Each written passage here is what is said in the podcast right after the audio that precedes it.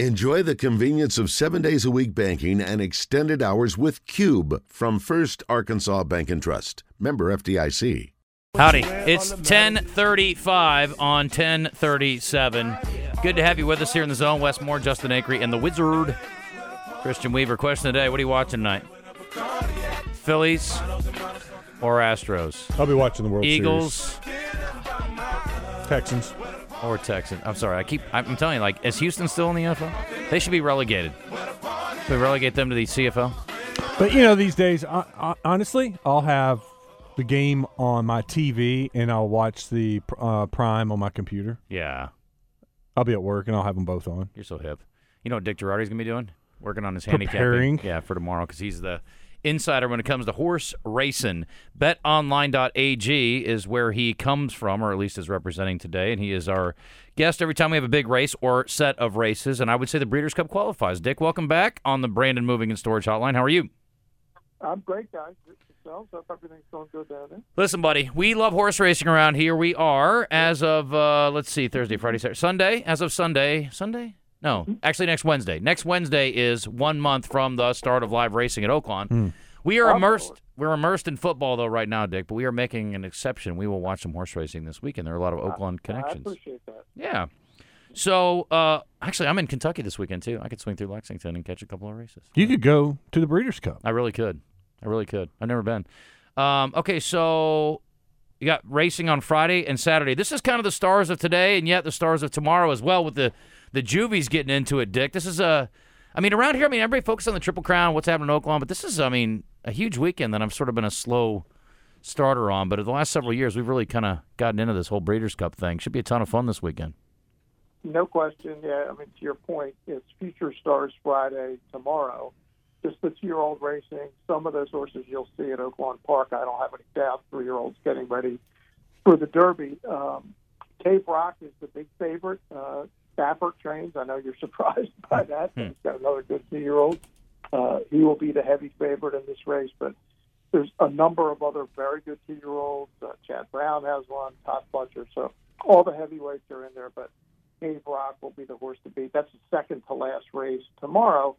And then, as I think you guys know, the headliner for the weekend is this freakishly fast four-year-old Flightline, who will be the heavy favorite in the Classic, which goes about 5:40 Eastern, 4:40 your time. I think I'm losing track of who's where in the Central anymore. Uh, on Saturday, that'll be on NBC. Um, but yeah, it'll be worth tuning in just to see Flightline. He's just uh, I call him the fastest horse of the 21st century because that's what he is. He's just incredible. Yeah, Uh, won his last race by 19 lengths.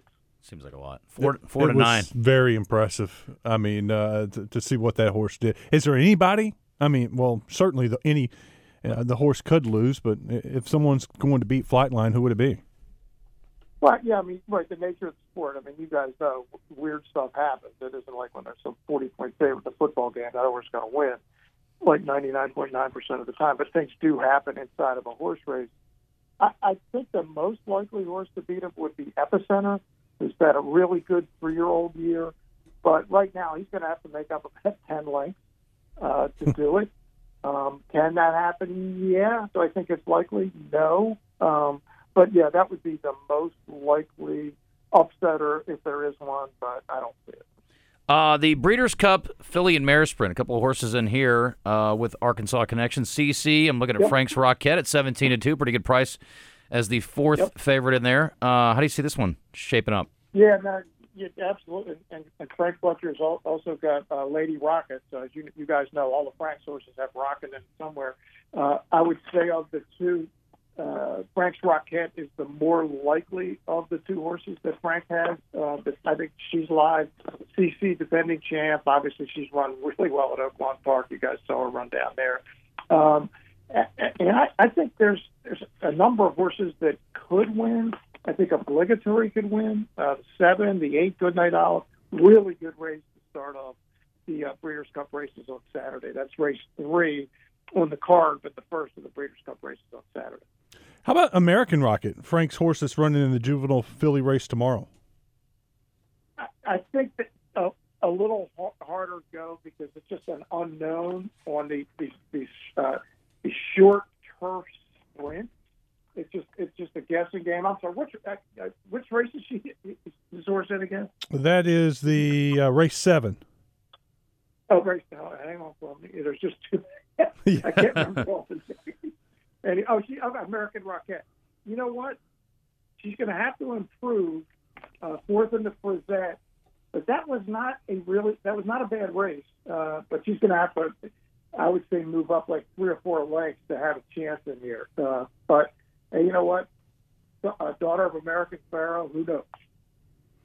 Dick Jerardi with us on the Brandon Moving and Storage Hotline. There was a, a point last year or earlier this year that Secret Oath was just dominant at Oaklawn. What's happened to Secret Oath the last two, three races? So I think what happened was she kind of peaked at the Preakness. Uh, obviously, ran great against the boys in the Arkansas Derby, won the Kentucky Oaks, ran really hard and strong in the Preakness. Uh, wasn't beaten all that much, but then she went up to Saratoga. Just doesn't have the same pop and keeps running into Nest, who will obviously be probably be favored mm-hmm. in that race with Distaff, and it get beaten pretty badly. And then I saw her live at Parx when she ran third to Society in the Cotillion. Mm-hmm. She just again, she just doesn't look like she has that same spark she had in the spring. Talking to Dick Jerardi on the Brandon Moving and Storage Hotline. Let me ask you about the uh, Breeders' Cup Sprint. Jackie's Warrior, another horse with Arkansas connections, won the Count Fleet. Yep. Second last time out, a uh, less than even money favorite. You see an upset here, you like Jackie's Warrior to get home? I think Jackie's Warriors in a great spot. With Jack Christopher not running, uh, they made a late decision not to run him. He looks to me like he's probably lone speed. And the only thing Jackie's Warrior hasn't done right this amazing career is win a Breeders' Cup race. Last year at Del Mar, he was really inhibited. He was on the inside part of the track, and that was a, that was like quicksand. That was just no hmm. good at all. So yeah, I think Jackie's Warrior is absolutely the most likely winner. Now the price, I think Bet Online has them around even money. That's not going that's not very appealing, but it's always nice to have a winner, and I do think Jackie's the most likely winner. Very good. Uh, Dick, listen, I appreciate the time very much. Dick Jerardi on the Brandon Moving and Storage hotline, and we'll talk to him again, I'm sure, around Kentucky Derby time, if not before betonline.ag. Uh, and it is in Lexington this weekend, Friday and Saturday. So, again, may have to pop in on my way to Richmond, Kentucky. Spent a year there one night. Anyway, uh, appreciate the time, my friend. We'll talk to you in a few months, if not before. Sounds good, guys. Thanks All right, so Dick, thank you. Always good.